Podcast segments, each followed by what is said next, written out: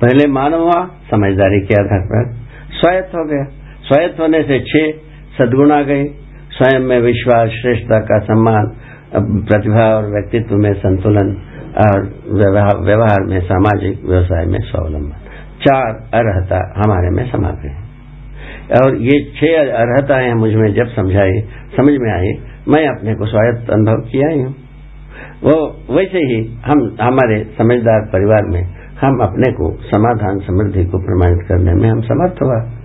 इसी सत्यतावश आपके सम्मुख हम प्रस्तुत होने की इच्छा प्रकट की, वो संयोग जुड़ता जा रही है। ये अभी इस मुद्दे पर अपन ध्यान देने के लिए कोशिश किए। मैं समझता हूँ आप सबका एक प्रकार से सौजन्यता सहज रूप में ही उदय होता ही होगा, क्योंकि हर व्यक्ति सज्जन बनना ही चाहते हैं, सौजन्यता के साथ ही सज्जन होते हैं। तो ये स्वाभाविक क्रिया है, मानवापेक्षा सज्जनता के अर्थ में ही है। सज्जनता का जो प्रमाण होता है, पहला प्रमाण न्यायपूर्वक जीना। इस ओर आपको ध्यान आकर्षित करने के लिए कोशिश किया। हम कितना सफल हुए आपके सत्यापन पर निर्भर रहेगी। जो अभी न्याय की मुद्दे पर अपन चल रहे हैं, न्याय तो संबंध मूल्य मूल्यांकन और उभय तृप्ति के आधार पर मैंने देखा है, समझा है, जिया है। मैं स्वयं प्रमाण रूप में ही रहता हूँ। इतने स्थिति के बाद हमारा इच्छा, हमारे कल्पना ये आई है, हमारा समझ में ये बात ठीक बैठी है, हर व्यक्ति जन्म से ही न्याय का याचक है, सही कार्य व्यवहार करने को चाहता ही है, सत्य वक्ता होता है। इस आधार पर क्या होना चाहिए पूछा, शिक्षा संस्कार से क्या मिलना चाहिए? सत्य बोध होना चाहिए, सही कार्य व्यवहार करने के लिए निश्चित अभ्यास होना चाहिए और विधि होना चाहिए और न्याय प्रदायी क्षमता स्थापित होना चाहिए। तीनों चीज यदि शिक्षा संस्कार में हो पाता है, मानव परंपरा अपने आप से शुरुआत हो। इसके पहले मानव परंपरा तो होगा नहीं, नाम आप कुछ भी दे लीजिए, कुछ भी कर लीजिए, मैं कुछ भी करूं, नहीं होगा, कुछ भी नहीं होगा। मानव परंपरा का शुभारंभ न्याय से ही शुरू होता है। न्याय के लिए मुख्य मुद्दा नैसर्गिक संबंध है, इसके पूरा स्रोत नैसर्गिक संबंध है, शाश्वत है, और मानव संबंध है, ये निरंतर है। ये निरंतर जो संबंध है, शाश्वत रूप में जो संबंध है, इसको हम पहचानना, ना पहचानना, जानना, ना जानना हमारे ऊपर ही निर्भर है, मानव के ऊपर ही निर्भर है। मानव जब खूब दिन जब गलती कर लेता है, नेति स्वयं मार्गदर्शन के लिए युक्ति निकालता है, क्योंकि ये भी हमने देखा है, मनुष्य जब गलती करता है, उनको सही प्रतिष्ठा कौन देगा? मुझको ये समझ में आता है, परिवार में कोई सही करने वाला प्रतिष्ठा हो, व्यक्ति हो, वो उनको सही करने वाला प्रतिष्ठा देगा। जो परिवार ही यदि ऐसा नहीं हुआ, तो उसमें ऐसा कोई प्रतिष्ठा नहीं, तब क्या होगा? गांव घर में, अड़ोस पड़ोस में कोई होगा तो प्रतिष्ठित करेगा। गांव घर भी यदि ऐसा नहीं है, तब क्या हालत होगा? देश, राज, धरती में कोई होगा, वो प्रतिष्ठा को स्थापित करेगा। ये नियति सहज काम है। तो ये तो स्वाभाविक क्रिया थी। हमको, सारे मानव को, आप हम सबको कहीं ना कहीं सुधार की प्रवृत्ति थी ही। कई बार शिक्षा के परिवर्तन के बारे में जो आशय प्रस्तुत किया है, ये भी इसी प्रकार की एक चिन्ह है, एक चिन्हगारी है। यह ऐसा प्रत्याशा संसार में है, कुछ परिवर्तन चाह रहे हैं, इतना तो गवाहित हो चुकी है। क्या परिवर्तन होना है वो पकड़ में नहीं आती रहे, उसके लिए ये प्रस्ताव है। शिक्षा संस्कार से ही सर्वमानव में मैंने लोक व्यापीकरण का जो काम है शिक्षा का, वो शिक्षा संस्कार प्रणाली ही है। दूसरा किसी प्रणाली से लोक व्यापीकरण उतना जल्दी हो नहीं पाएगा, इसमें हम सहमत हैं। अब शिक्षा भी बहुत सारे विधि से दे चुके, अब मानवीय शिक्षा को प्रावधानित किया जाना चाहिए। मानवीय शिक्षा का स्वरूप ही है न्यायपूर्वक हर व्यक्ति जीकर प्रमाणित होना। हर व्यक्ति प्रमाणित होने के लिए समझदारी को हमको देना ही पड़ेगा। ऐसी स्थिति में शिक्षा में क्या कर दोगे पूछा, तो उसका उत्तर ये निकलता है जो विज्ञान शिक्षा जो कुछ भी हम दे रहे हैं, उन शिक्षा में जो जीवन है ना चैतन्य पक्ष की अध्ययन समावेश किया जाना चाहिए। चैतन्य संसार को यदि हम समझेंगे नहीं है, हम अस्तित्व को समझना दुष्पार है, समझ में आएगा ही नहीं। जिस वस्तु को हम समझते ही नहीं है, वो व्यवस्था के रूप में पहचानना कैसा बनेगा? पहले हम अस्तित्व को समझना ही होगा, अस्तित्व को समझने के बाद अस्तित्व स्वयं व्यवस्था के रूप में है इसको समझना होगा। अस्तित्व को समझने वाला वस्तु भी चाहिए, समझने वाले वस्तु को खोजते हैं तो जीवन ही होता है, जीवन ही चैतन्य पक्ष है। चैतन्य वस्तु का भी अध्ययन में समावेश होना जरूरी है। तो मनोविज्ञान में संस्कार पक्ष का मतलब समझदारी पक्ष का मनोविज्ञान में समावेश होना आवश्यक है। मानव संचेतना का पहचान होना चाहिए। मानव संचेतना में ही संवेदनशीलता संज्ञानशीलता दोनों अपने आप में संतुलित रूप में व्यवहृत होते हैं। तो ऐसी मनोविज्ञान पूर्ण शिक्षा की प्रावधान करने की आवश्यकता। दर्शन शास्त्र के साथ जो दर्शन कुछ भी पढ़ाते हैं, उसके साथ प्रामाणिकता का अध्ययन आवश्यक है। तो कुछ भी हम दर्शन पढ़ावे वो प्रमाणित ना हो, ऐसा दर्शन का क्या मतलब है? दर्शन पढ़ाया जाए प्रमाणों के साथ, चाहे भौतिक शास्त्र भौतिक विधि से पढ़ाइए, चाहे अध्यात्म विधि से पढ़ाइए, चाहे मानव विधि से पढ़ाइए, प्रमाणित हो जाए ठीक है। तो प्रमाणित होने की उद्देश्य को लाए तो उसमें ये मानव पद्धति से पढ़ाने वाली स्थिति आती है। मानव समझदार हो सकता है, समझदारी के लिए अस्तित्व स्वयं समीचीन है, ये बात आती है। तो प्रमाणों के बारे में हमने जो अनुभव किया है और मैं स्वयं प्रमाणित हूं, वो है मैं जो समझा हूं उसको समझाने में हम प्रमाणित हों, और जो सीखा हूं सिखाने में प्रमाणित हों, और किया हूं कराने में प्रमाणित हों।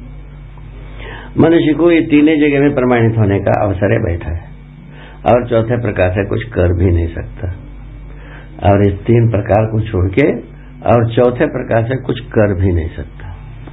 इन तीनों विधा में हम प्रमाणित होना जरूरी है, और इसमें सबसे परिपूर्णता किसमें चाहिए? समझ में चाहिए।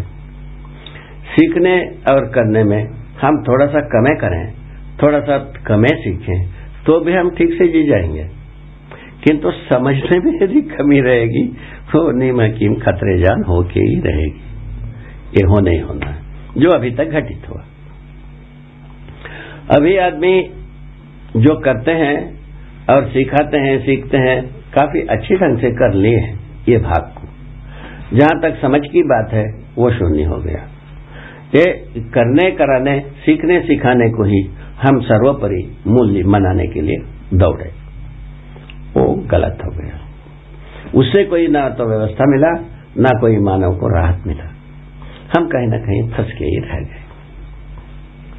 अब ये एक अच्छी माने सुगम उपाय निकल के आता है। मनुष्य को अध्ययन करने की आवश्यकता आ गई है।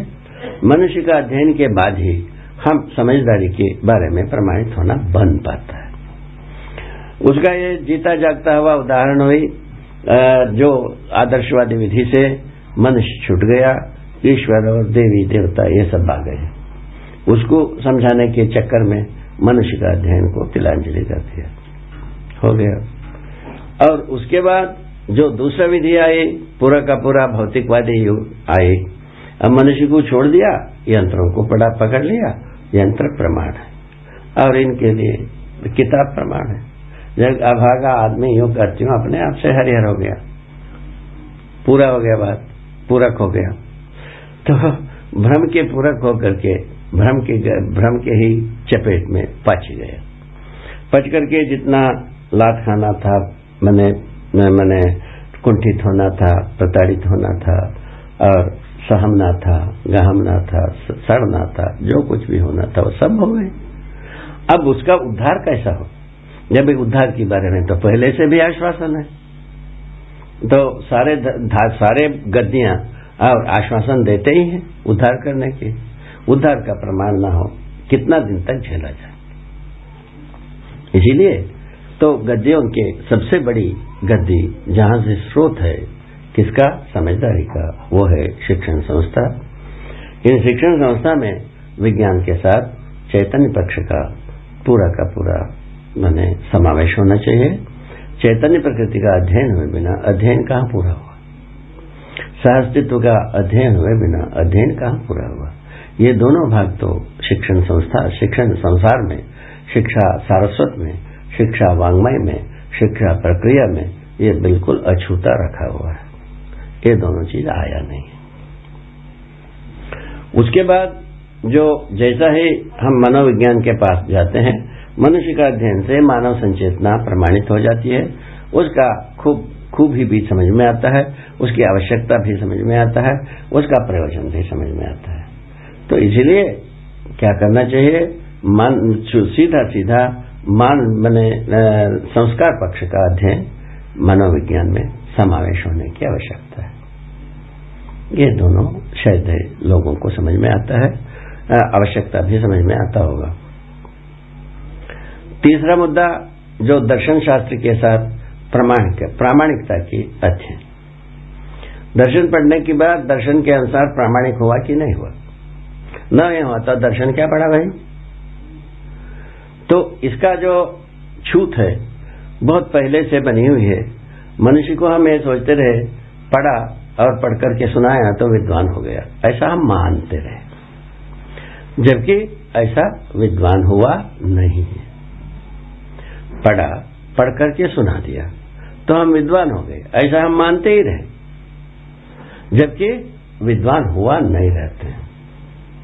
विद्वता एक समझदारी की माने स्वरूप है। विद्या स्वयं में अपने आप में अस्तित्व सहज है, तो अस्तित्व को समझे बिना विद्वान होता नहीं, जीवन को समझे बिना विद्वान होता नहीं और मानवतापूर्ण आचरण को समझे बिना आदमी विद्वान होता नहीं। यह समझ में आता है, विचार शैली भी बनता है और योजना भी बनता है, कार्य योजना भी बनता है, फलस्वरूप प्रमाणित होता है। यदि हम समझते ही नहीं तो हम विचार शैली कहां से लाएंगे? हमको यही दो विधा में विचार शैली को दिया। सुविधा संग्रह के लिए कुछ करना है, उसके लिए आदमी विचार शैली तैयार किया, एक से एक हुए भी, इसमें दो राय ही नहीं। बहुत सारे अंतर्राष्ट्रीय ख्यात प्राप्त विचारशील हो चुके हैं सुविधा संग्रह में। तो उसी बात ही तो दूसरा वो हमको दिया असंग्रह, विरक्ति, भक्ति। उसमें भी करोड़ों आदमी अपने को लगाया, अपने धैर्य, साहस और निष्ठा का परिचय दिया, और जिसमें हम कोई समाज का रूपरेखा देखने को नहीं मिली। वो अथक परिश्रम करने में तो आदमी कभी बाज नहीं आया है। मेरे अनुसार परिश्रम करते जा रहा है लक्ष्य और दिशा विहीन विधि से। तो मैं भी जो शुरू किए थे, हमारा कोई लक्ष्य थोड़ी ही थी, हमारा जो एक ही बात की आवश्यकता महसूस हुई थी उसी को लक्ष्य माना जाए तो बात दूसरी है। हमारा प्रश्न का उत्तर के बारे में हम जो कुछ भी परिश्रम किया उतनी ही बात, हमारा और कोई लक्ष्य नहीं थी। हम कोई ऐसा दर्शन लिख दूंगा ये भी लक्ष्य नहीं थी, समझ करके हम कोई लायक हो जाऊंगा ये भी लक्ष्य नहीं थी, हमको मोक्ष मिलेगा ये भी लक्ष्य नहीं थी, स्वर्ग मिलेगा ये भी लक्ष्य नहीं थी, पैसा मिलेगा ये भी लक्ष्य नहीं थी, संग्रह मिलेगा ये भी नहीं थी, सुविधा मिलेगा ये भी नहीं थी। हमको और कोई ऐसा कोई लक्ष्य हमारे पास था नहीं। हमारे पास एक ही बात थी, तो हमारा पास प्रश्न है, प्रश्न का उत्तर हो तो हमको मिलेगा, इस आस्था से हम शुरू किए तो संयोग से हम पा गए, है ना। अब इसमें ये योग और संयोग की शब्द को हम प्रयोग करता रहता, उसके बारे में भी मैं अपने आशय को बता दूं। योग का मतलब होता है मिलन। जैसा हम रास्ते में जा रहे हैं, कोई पत्थर मिल गया, ठीक है, जानवर मिल गया, झाड़ मिल गया, दवाई मिल गया और आदमी मिल गया, कुछ भी मिल गए, इसका नाम है योग। संयोग का मतलब है पूर्णता के अर्थ में मिलन। पूर्णता के अर्थ में मिलन क्या होता है, जिसको हम प्रचलित रूप में देखा जाए सत्संग का नाम देते हैं।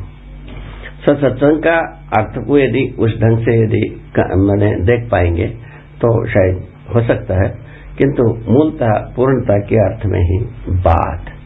पूर्णता के अर्थ क्या है भाई? मनुष्य व्यवस्था में जीता है तो पूर्णता है, प्रामाणिक होता है तो परम पूर्णता है। इतनी ही बात। प्रामाणिक होना मनुष्य का चाहत है, व्यवस्था में जीना मानव का चाहत है।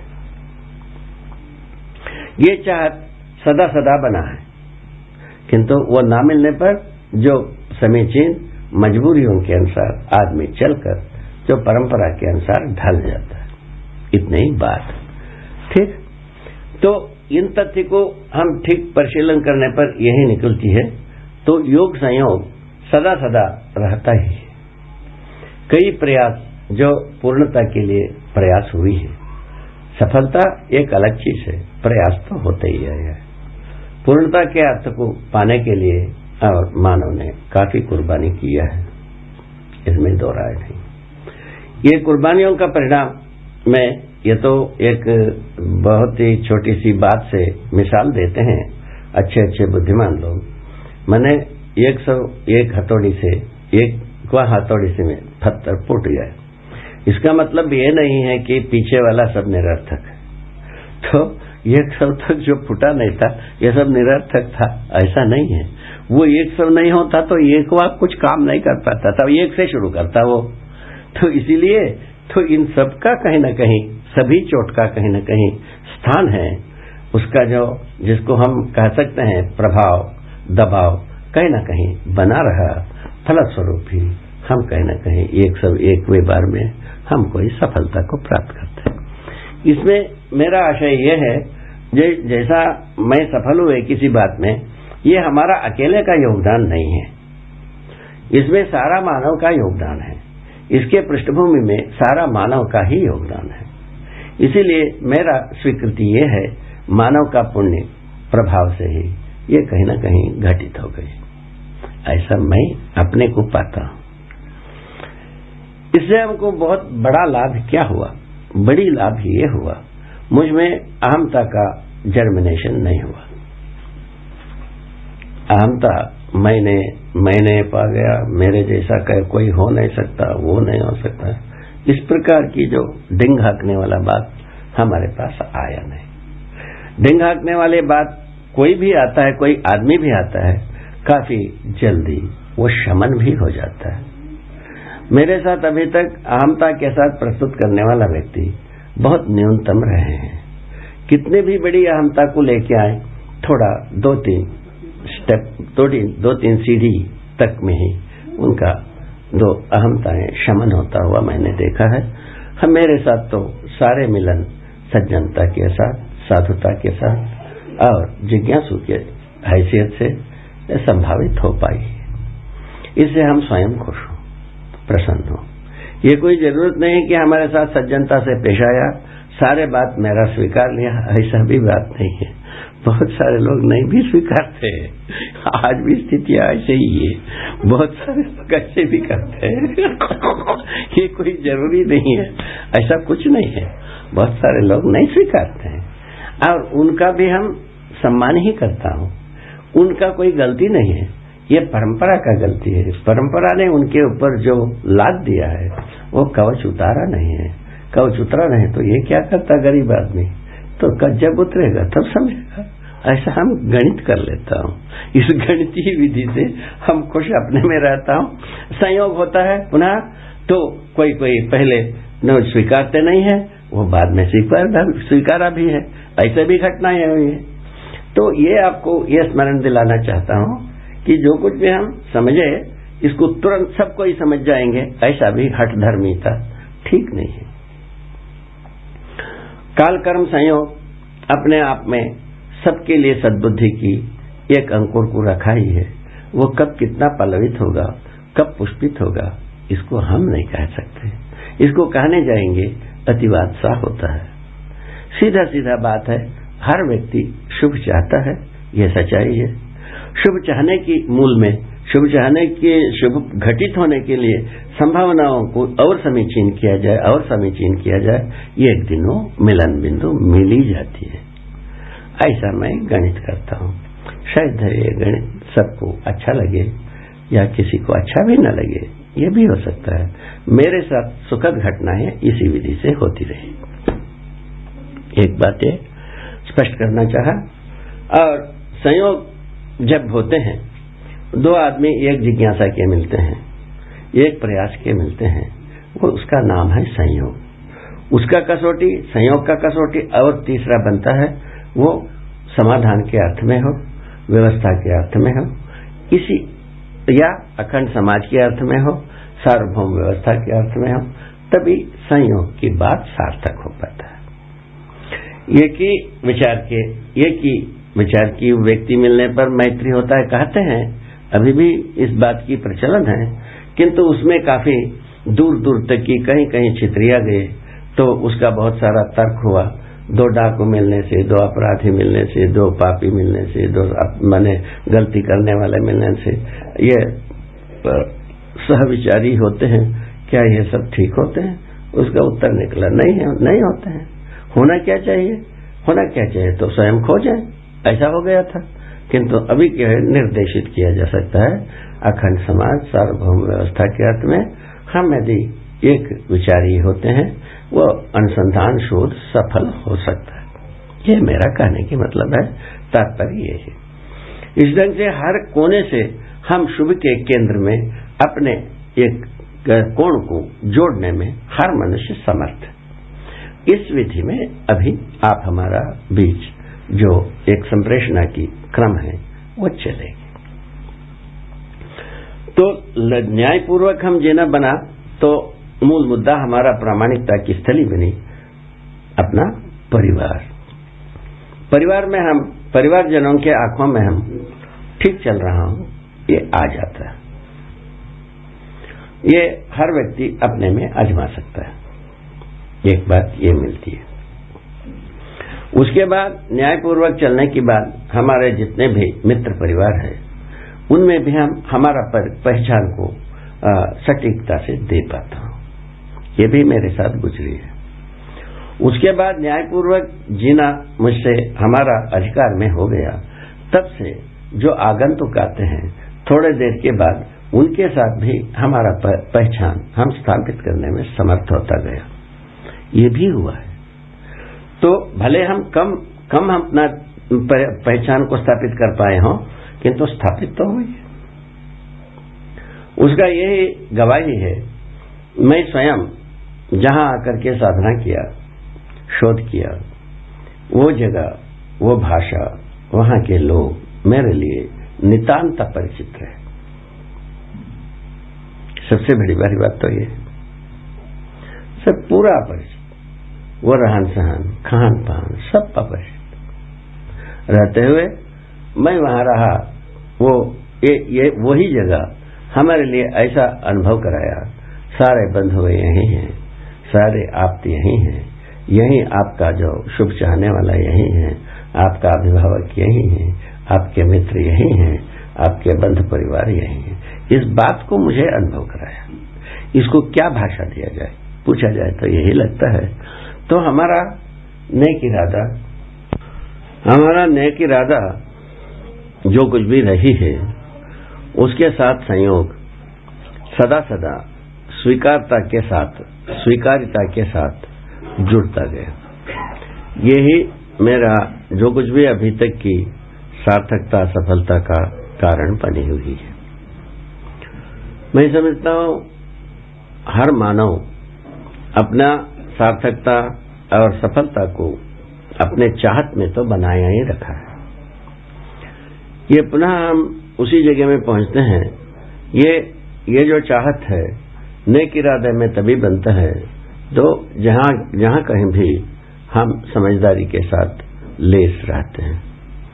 हमारा समझदारी ही नेक इरादा का पूरा स्रोत है। इस स्रोत को हम कभी भी भुलावा नहीं दे सकते, ना हम इसके विपक्ष में अथवा उसका विरोध में कुछ हम सोच भी नहीं सकते, क्योंकि जो शुभ है, नेक का मतलब है शुभ है, शुभ जो है हर व्यक्ति के लिए स्वीकृत है और स्वीकार के साथ ही हर इरादाएं अपने में प्रयत्नपूर्वक सार्थक होता हुआ हम स्वयं देखे हैं, आप भी देख सकेंगे और देखे भी होंगे। मेरे अनुसार हर व्यक्ति शुभ चाहता ही है, शुभ घटित होने के लिए ही आप हम सब इंतजार कर रहे हैं। इंतजार करते समय में हमारा संबंध के बारे में बात ना मुद्दा आती है। संबंध को हम पहचानना तभी संभव है, संबंधों में जो निहित मूल्य जिस प्रयोजन के लिए निहित है वो प्रयोजन, इन दोनों को पहचानना आवश्यक है। यही अध्ययन है, अध्ययन पूर्वक यही पहचानने में आता है। संबंध तभी पहचान में आता है उसमें निहित मूल्य और उसका प्रयोजन समझ में आने के बाद मनुष्य जो है ना स्वाभाविक है उसमें निष्ठान्वित होता ही है। निष्ठान्वित होने का फलस्वरूप मनुष्य जो है ना उसमें पारंगत होता है, पारंगत होने के बाद फलवती होता ही है। यही मेरा इतने दिन की जो कुछ भी हमने देख पाए हैं इसी विधि से देख पाए हैं।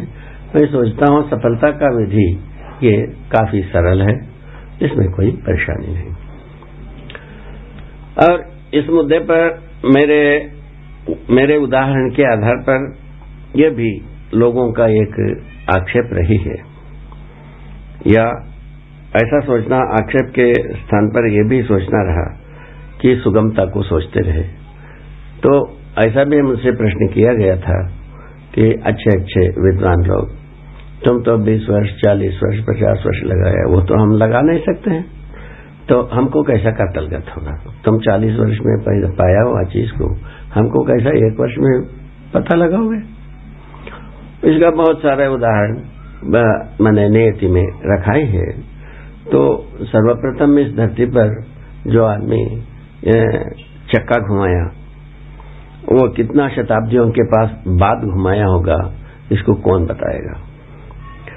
अब वो जो चक्का घुमाने वाली बात तो पहले से था ही, उसको स्वचालित रूप में चक्का घूमने योग्य अभी वैज्ञानिकों में उपलब्धि कर ली, और उसके पहले साइकिल को चलाना, मानव अपना दो चक्के को घुमाने वाली बात आ ही चुकी थी। ये सब बातें क्रमागत विधि से आई है। तो जहां कहीं भी एक चक्का घुमाने के लिए भले शताब्दियां बीत गई हो, किंतु घूमने की बात उसको एक दूसरे के साथ क्रियान्वयन करने के लिए, प्रमाणित करने के लिए कोई समय नहीं लगा और जल्दी जल्दी चलने लगी, सबने चलाना योग्य हो गया। पहले जो मोटर गाड़ी जो चलाया उसके बाद उस समय में ये अपूर्व बात थी, मोटर जो है ना स्वचालित रूप में चलता है, एक आदमी चला लेता है, ये बात रही। अभी जो घर घर में दो चार दस आदमी होगा तो 11 बने 10 आदमी वो ड्राइवर भिराते हैं, इस ढंग की बातें साकार होने लग गई। इससे ये पता, इन उदाहरणों से ये पता लगता है तो कोई एक बात घटित होने के लिए कितने भी हम परिश्रम किए हों, कितने भी समय लगा हो, उसको मानव परंपरा में उसकी आवश्यकता हो, उस स्थिति में वो एक दूसरे के साथ पहुंचने में देर नहीं होती है। पहले दिन बिजली को जो तैयार किए गए उसके लिए तो बरसों लग गई, किंतु तैयार होने के बाद बिजली को पुनः विपुल बनाने में वो कोई देर नहीं लगी, सारा देश बनाने लगा, सारा देश को उपलब्ध है। ये सब बातें आप हमको पता है। इस ढंग की एक काम है।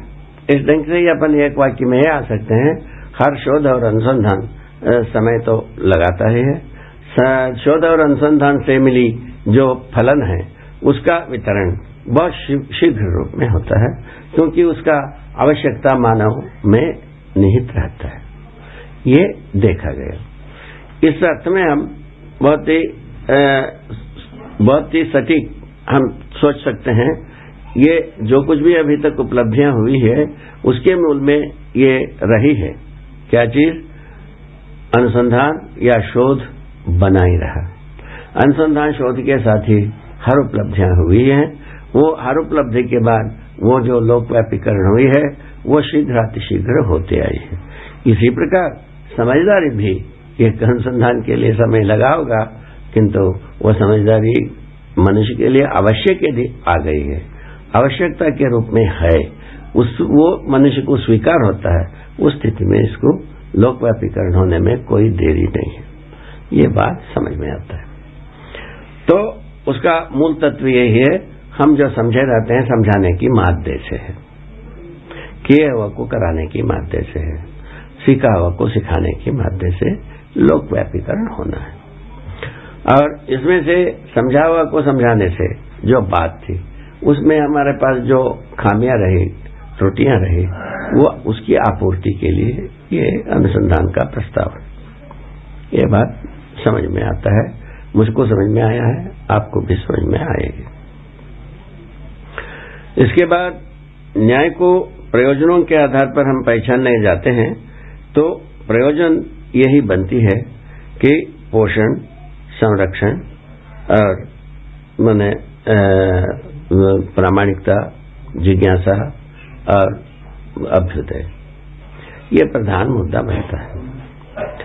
अभ्युदय का मतलब होता है सर्वतोमुखी समाधान और व्यवस्था में जीना, और सर्वतोमुखी समाधान और व्यवस्था में जीने का प्रमाण ही है अभ्युदय। निरंतर हम व्यवस्था में जी सकते हैं और अभ्युदय के भागीदार हम बनी सकते हैं। इस विधि से हमारा जो अभ्युदय है बहुत सारा संबंधों के साथ, करीब करीब सभी संबंधों के साथ जुड़ा ही रहता है, हर संबंध में अभ्युदय छुपाई है। तो प्रयोजन अभ्युदय है अर्थात समाधान है, समाधान के अर्थ में ही हम सेवा करते हैं, समाधान के अर्थ में ही हम कृतज्ञ होते हैं, समाधान के अर्थ में ही हम प्रेम करते हैं, समाधान के अर्थ में ही हम मैत्री करते हैं, समाधान के अर्थ में ही विश्वास करते हैं, समाधान के अर्थ में ही हम संपूर्ण प्रकार की मानव व्यवहार में प्रसक्त रहते हैं, सुख का अनुभव करते हैं, ये काम करते हैं। इस प्रकार से हमारा अभ्युदय सर्वतोमुखी समाधान और सुख के अर्थ में वैभवित है।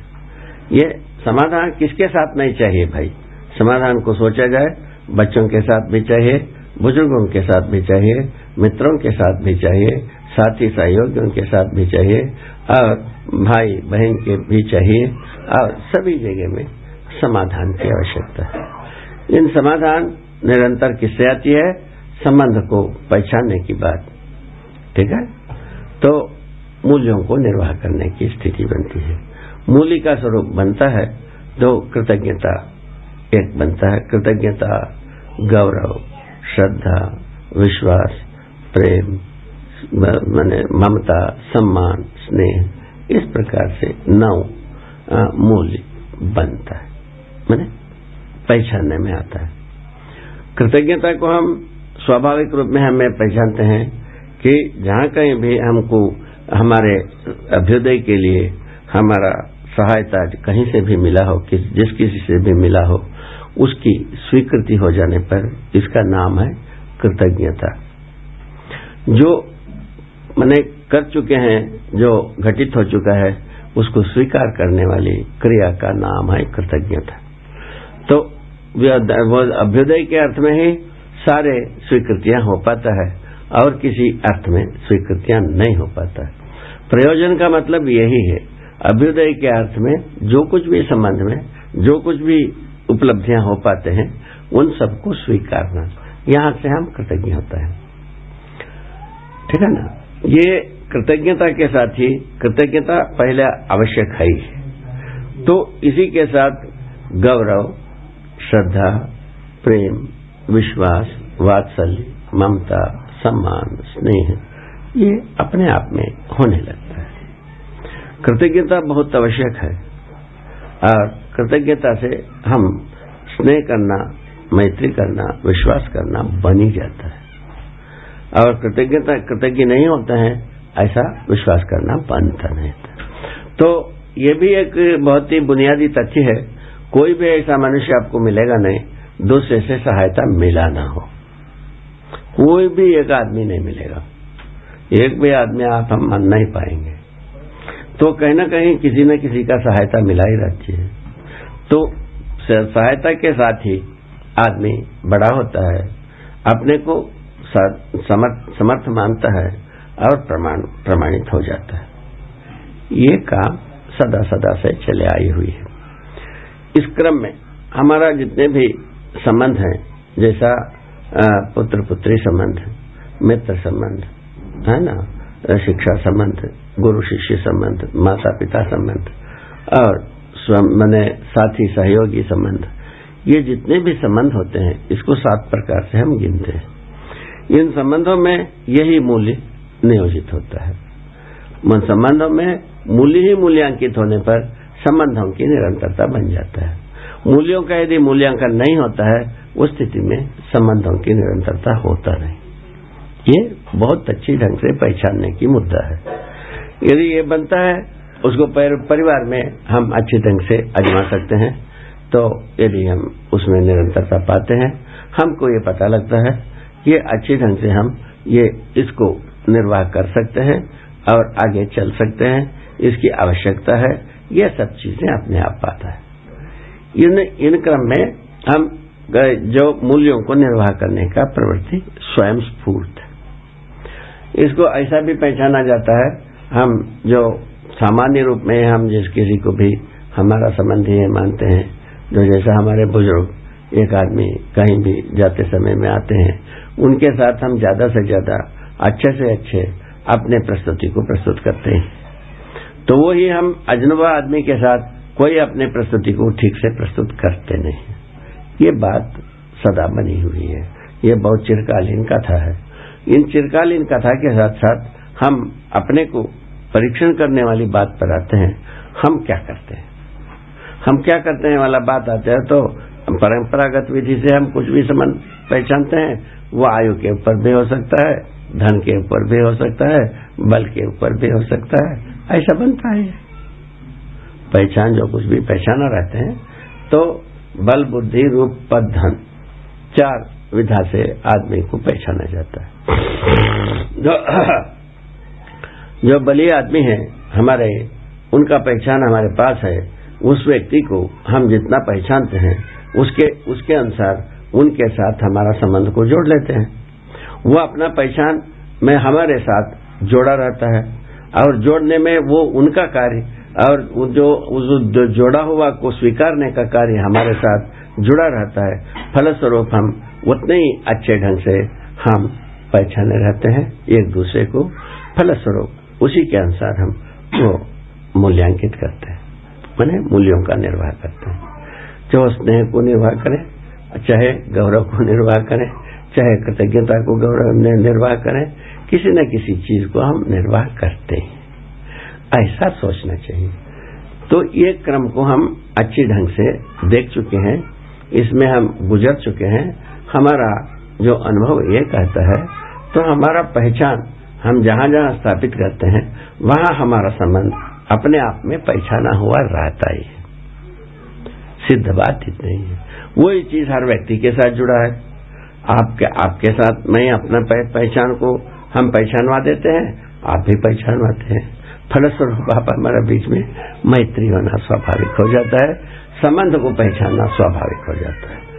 इस ढंग से संबंध को पहचाना जाता है। अभी पहले बात तो अभ्युदय के अर्थ में ही है, उसके बाद पोषण के अर्थ में है, उसके बाद संरक्षण के अर्थ में है, और ये इन अर्थों में सारा संबंध जुड़ी हुई है। और सबसे बड़ी जो बात है, प्रामाणिकता के अर्थ में संबंध। तो प्रमाण जो है सर्वोपरि वरीयता की बात है।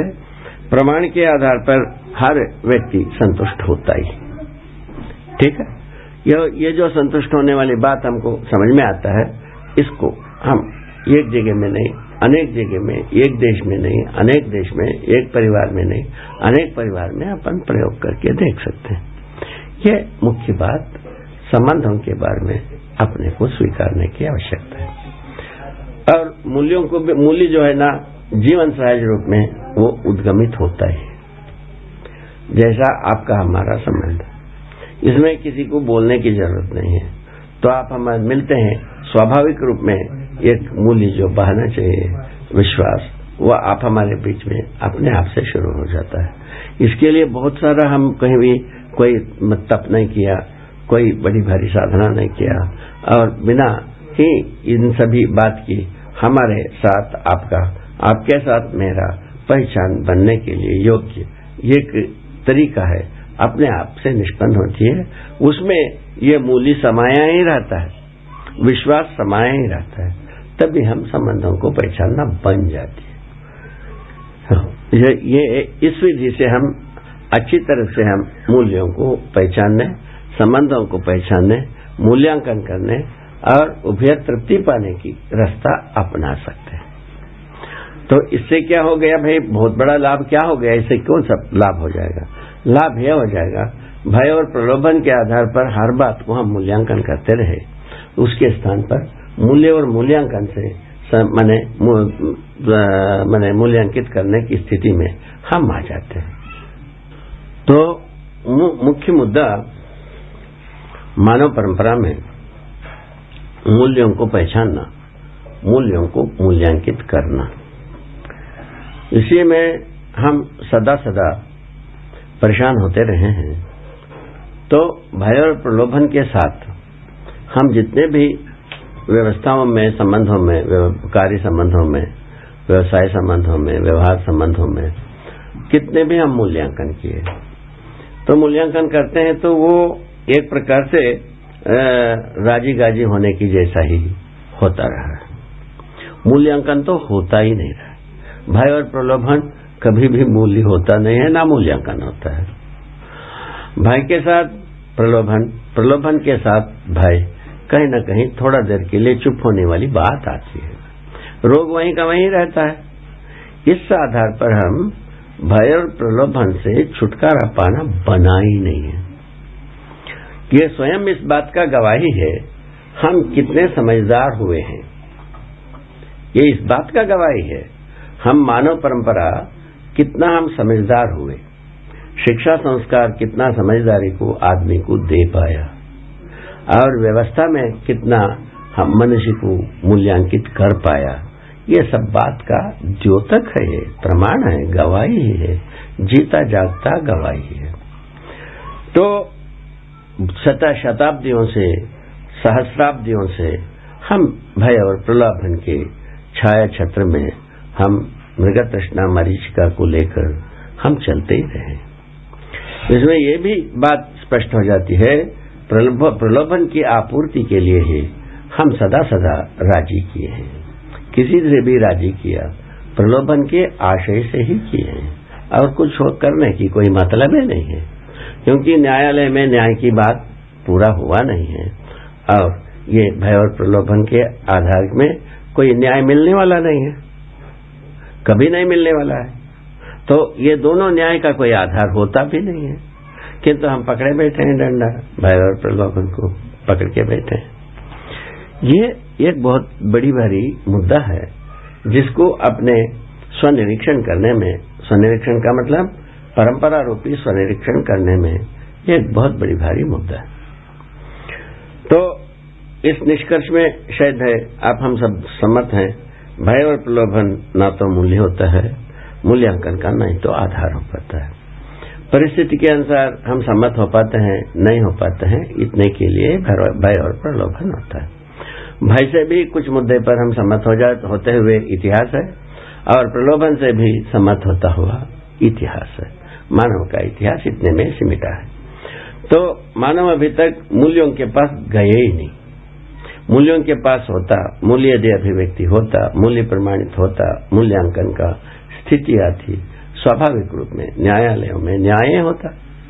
और फैसला काय को होती, फैसला करते हैं न्यायालयों में, न्याय नहीं करते हैं, न्याय का कोई आधार ही नहीं है। और जो इसमें स्वाभाविक बात है, जो एक से अधिक पक्ष के बीच में तो न्यायालय की हस्तक्षेप है, वो जैसा अपने स्वविवेक संविधान ये सब मिल करके जो करना है कर देते हैं। उसमें एक मजबूरन एक आदमी सम्मत होता है, एक आदमी तो अपने प्रलोभनवश वो सम्मत हो जाता है, एक भयवश एक प्रलोभनवश होता है। उभय तृप्ति तो इसमें कभी हुआ नहीं, ना होना है, इसका कोई आसार नहीं है।